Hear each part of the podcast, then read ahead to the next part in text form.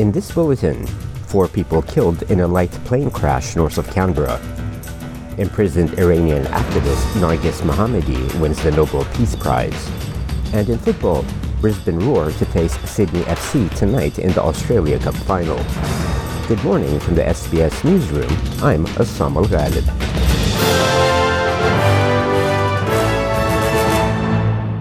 New South Wales police say four people have been killed, three of them children, in a light plane crash at Gundaroo near Lake George, north of Canberra.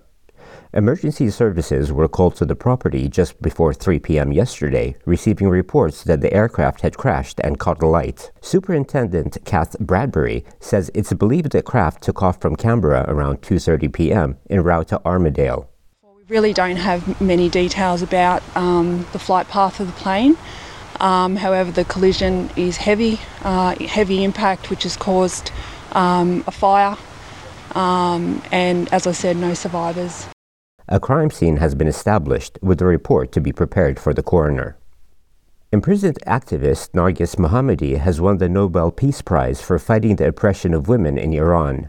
Authorities arrested Ms. Mohammadi in November after she attended a memorial for a victim of the violent 2019 protests. Chair of the Norwegian Nobel Committee, Berit Reiss Andersen, says Ms. Mohammadi has been imprisoned 13 times and convicted five times.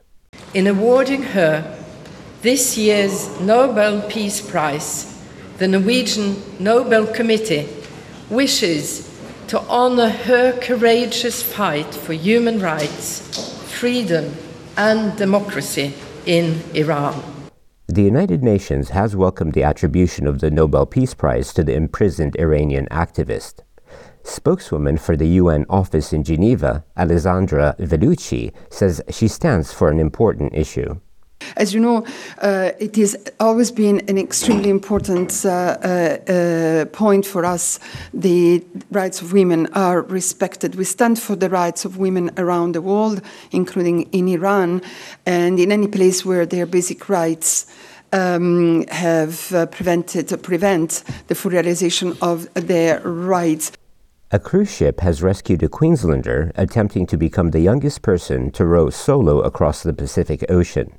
Tom Robinson spent 13 hours clinging to his 7 meter boat Maiwar after it capsized 100 nautical miles south of Vanuatu. The 24 year old Brisbane man was on the final leg of his record bid after setting off from Peru in July last year.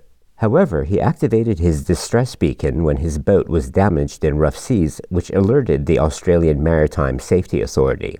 His family was contacted, as well as local authorities and a search aircraft from Noumea, and they eventually spotted Mr. Robinson standing on the overturned boat in the dark. Cruise ship Pacific Explorer made a detour and picked up Mr. Robinson, who was found nude on the boat. The Australian Electoral Commission says it's committed to returning to Northern Territory communities where Indigenous voice to Parliament referendum polling has been impacted by sorry business. An operations center in Darwin is overseeing a massive logistical exercise with 19 remote voting teams visiting almost 200 locations across the NT. Sorry Business has stopped voting in some communities while voter turnout has been severely impacted in others. Jeff Bloom from the Electoral Commission says they intend to go back.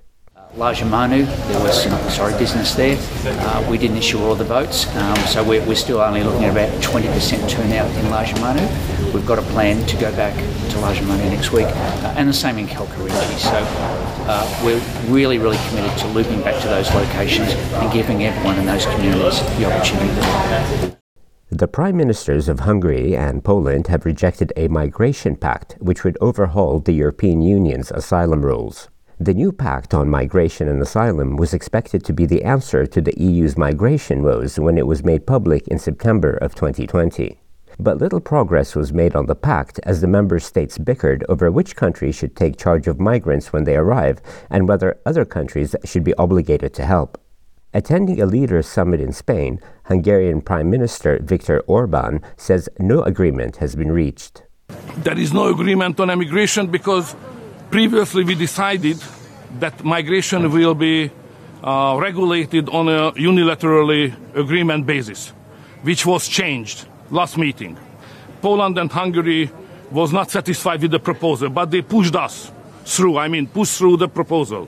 So Hungary and Poland was totally left out of that. So after this, there is no any chance to have any kind of compromise and agreement on uh, migration. In football, the two teams contesting the Australia Cup final have had a look at the Sydney Football Stadium ahead of tonight's clash. Brisbane Roar has faced two fellow A-League teams on the way to the final.